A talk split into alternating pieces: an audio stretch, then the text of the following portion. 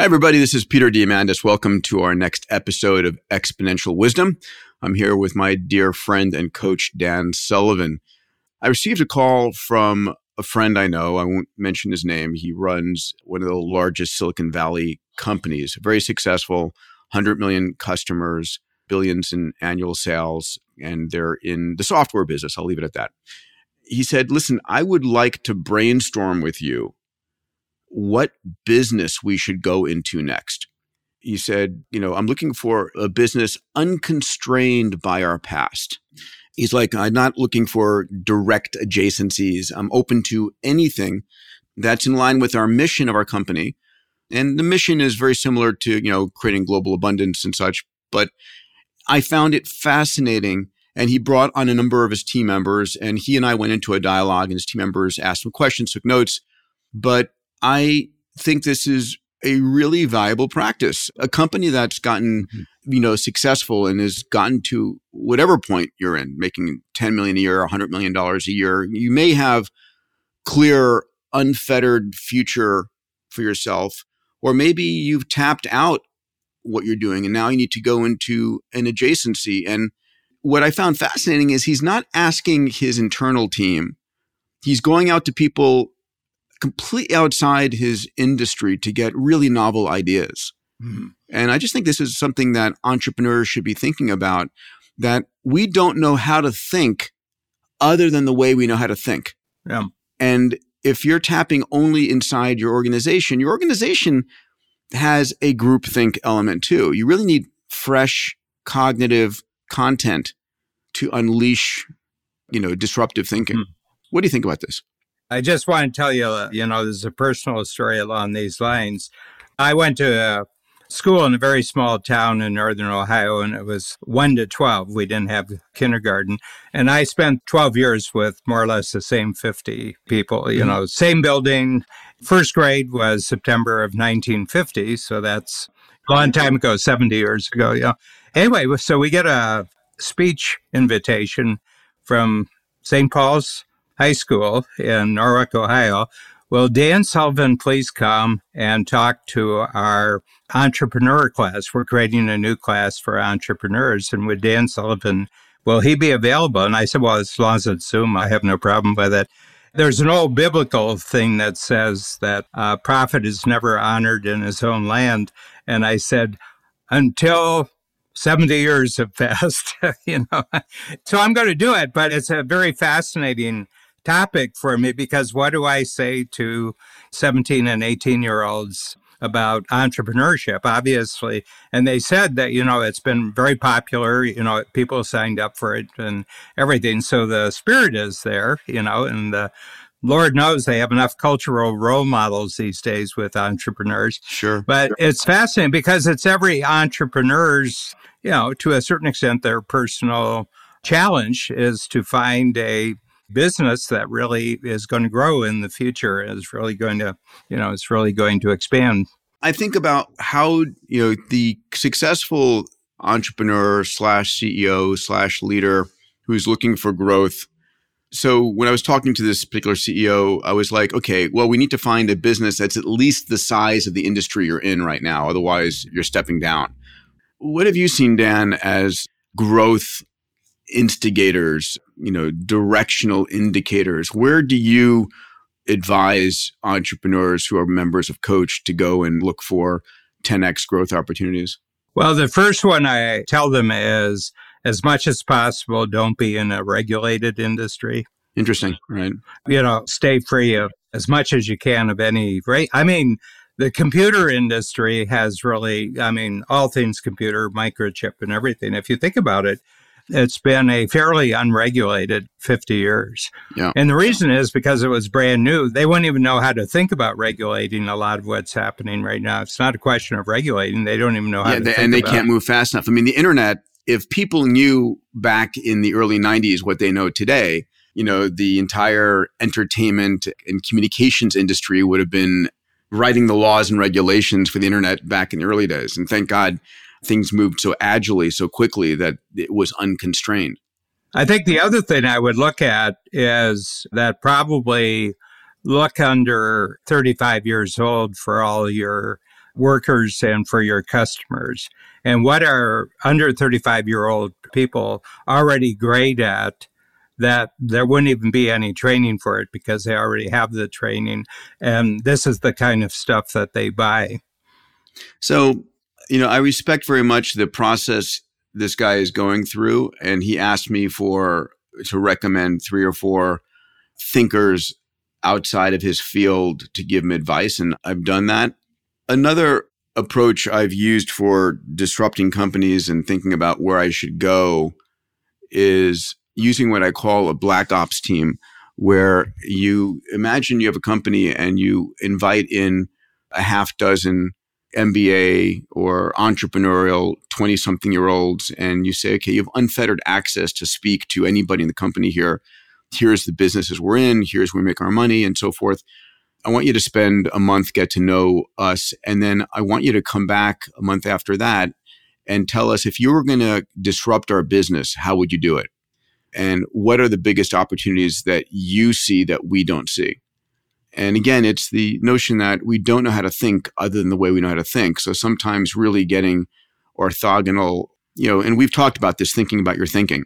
Yeah, I've always been fascinated in the skunkworks model that basically they have a business that you can put within really tight time frames where 80% of what you're going to need already exists and just brain i mean your black ops group is really really good because i think it was the f-117 the stealth fighter that mm-hmm. they built with the original skunk works and they couldn't do it inside of lockheed because the internal politics and bureaucracy would just prevent the talent from getting what they wanted. So you basically have to create the company outside of any existing company. Yeah, to avoid the immune reaction that any new yeah. idea.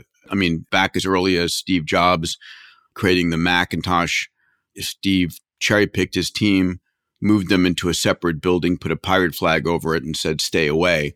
Yeah, iPhone, he did the same thing with the iPhone. Yeah, and know. IBM with the IBM PC down in Boca, Florida. So yeah. we don't realize that we have a culture which kills disruptive innovation in any size company. Yeah. Steve Jobs bragged about this. You know, Henry Ford had a great line. He said, you know, if I'd given customers what they wanted, it would have been a a faster horse, 10 foot high horse that cleaned up after itself and fed itself and, you know, had more horsepower. You know, he said, I gave him something else. But I think Steve Jobs is the Wayne Gretzky from hockey, you know, greatest hockey player ever played, hands down. They said, Well, what is it that you do that nobody else does? And he says, Well, everybody goes where the puck is. I go where the puck's going to be. Yeah, I love that. And my sense is that to a certain extent, you have to go where the market doesn't exist yet, but the market will exist five years from now, you know. And my sense is that his approach that he's taking right now is a very right approach in the sense talk to everybody because my feeling is the ideas won't necessarily come from technology. Yep. You know, they might come from anthropology. They might come, you know, I mean, just go out and find there's just a, a phenomenal anthropologist that I've been reading. His name is Joe Henrich, who's a master at uh, humans are cultural learners. The one thing that we're different from every other species is that it's not about our individual brains, it's about our individual brains using other people's individual brains. So my sense is that almost any discipline or any you know business field that's really growing that's making use of virtual technology it's making use of the internet in any way there's hundreds of people out that are thinking through this model it's kind of like the beginning of computers after the Second World War because of the Bletchley Park and Enigma and Alan Turing, and you had Claude Shannon, who, you know, was a great thinker. But they didn't even know what they were thinking about. They were just thinking about something brand new. And then 30 years later, Silicon Valley just starts to explode. Yeah, agreed. There's something I want to bounce off you. So I just did a session with my A360 members on moonshots one of the things I talked about was how to create a moonshot organization. And defining a moonshot again is going 10 times bigger when the rest of the world is going 10%. So it's a thousand percent versus 10%, 100 times more. And I said, listen, when you're creating a moonshot organization, you need to identify the right group inside your company that has a moonshot mindset that can deal with moonshots. Because moonshots are about trying crazy ideas and failing and failing and failing you know on these crazy ideas and eventually coming up with something. And a lot of people don't want to fail. And so there's not everybody in your group should be a moonshot group. And in fact once you identify them and i say it's maybe it's 2% to 10% of your company depending on how big your company is you need to move them physically away from the main company all right, this is the Mac team, this is the Skunk Works, and so forth, into a separate place. Someone said to me, Well, how do I identify those people on my team who are great moonshot thinkers who should be inside my moonshot organization, right? The main organization, 95%, you say to them, I don't want you taking moonshots. I want you delivering consistently on what you do right now. You deliver 10% profits and it fuels us. In the moonshot group, you want to say to them, listen, I don't want anything incremental. If I see you doing incremental, you're fired. I want you focusing on crazy ideas. The greatest intelligence on the planet is the pricing mechanism of the marketplace. Yeah. Okay. People will say, What would you pay for this? The way it looks right now, this is how much I pay for it. If you paid double, how would it have to be? Oh, well, I'd have to do this and this and this. And There's no judge like a check writer. I mean, yeah, check writers no, are. I agree. So that I would build in check writers as part of these are venturesome consumers. Yep. Yeah. You know, I love the Kolbe score that you introduced to me, and I use it on hiring and on understanding interactions. And there are a few other diagnostics or these assessments, right? I'm thinking about creating a assessment for whether someone is in the 95% 10% growth group or the 5% moonshot group, right? What's the right mindset so that you can evaluate who to put in your moonshot team? How would you go about doing that? Any thoughts? Well, I have some rules that when I'm creating new stuff, yeah, in the Kolbe, I don't have fact finders or follow throughs in the yeah, innovation. just quick starts. Yeah, just quick starts. First of all, quick starts can talk about anything without being committed to it. Yeah, yeah. I resemble that remark, yes. yeah, yeah. Let's do this, let's do this, let's do this, and let's try it out. And they'll try anything out because they have a totally different attitude towards failure. Yep. Yep. Failure is just a way of researching. When it comes to the point where you actually want to move something forward, then you bring in selected fact finders and follow throughs. So you would build your moonshot organization with quick starts principally. Oh, yeah. Well, there's different parts of it because there's actual work to be done and there's yeah. deadlines to meet and fact finders and follow throughs. The person who is my number one partner in creating the free zone, she's a six fact finder, a seven follow through, and a two quick start. Yeah. And she just gets things done. She doesn't question the ideas. She doesn't argue with the ideas. She said, anything you want done, I'll get it done for you. I'll coordinate anything and she has no judgment about the ideas or anything. She says, That's your job. That's great. I love that. One of my best partners is Kathy Davis. You know Kathy inside the company. We communicate by impact filters.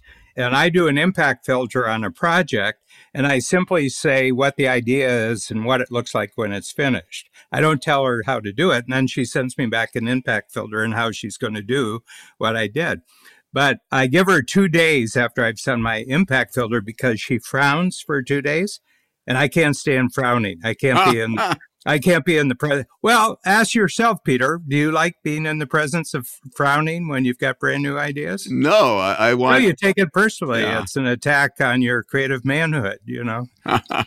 so I said, you do your frowning on your own, but you don't do it when I'm around. And I think the same thing is that you want just go ahead. But the big thing, you know, when I was watching Astro Teller on stage in that, I didn't see any inclusion of check writers. Mm-hmm. Yep. That is a stage where you launch the business and find out whether anybody really wants it. But the sooner you can put check writers into the picture, yeah. the better. You know, there's the old adage of the company that builds a product, spends a decade getting it right, and then launches it, and it's a total flop. Yeah. You know, Yeah, I mean, you see how I do it. I do it right in the workshop. I say, "Hey, I got this idea. What do you think about it? Let's think it through here." And I'm just watching, and some of the concepts last a day, and some concepts last 25 years, and it's all regarding whether there's buy-in from the check writers. Yeah. Well, I think I'm going to create an assessment for evaluating a person as in your moonshot team. And part of it is a quick start, but part of it is your ability to fail and pick up and start again, you know, serially, because you're going to have lots and lots of failures. And the quicker that you actually fail a project, that you shut it down voluntarily, the quicker that the resources and people and money can be applied to another idea. Yeah. It's really a big difference. I've just celebrated 50 years in Toronto. It's just a livable city. I like the city and everything else. But 85% of my money always comes from the United States. You know, first of all, it's been worth 26 cents on every dollar for 32 years. That's the differential between the currencies. So we bring US dollars back and spend them in Canada. But I'll tell you something about, you know, you've often heard, well, this is the next Silicon Valley. You know, there's someplace always talking about the next Silicon Valley. And I said, I want to tell you something. There's only one Silicon Valley, and there will never be a second Silicon Valley. And it has to do with failure, what the attitude is toward failure. Yep. I said, in Canada, I went bankrupt twice here, and I got my credit card back six years later. Okay. I said in the United States, if you lose your credit card on Monday, you get a new one on Friday. You get three new ones on Friday. Three new ones on Friday. and the reason is they've already run the numbers. They know what the risk is of giving you, and they don't want you out of the game. So we have an area called Kitchener Waterloo.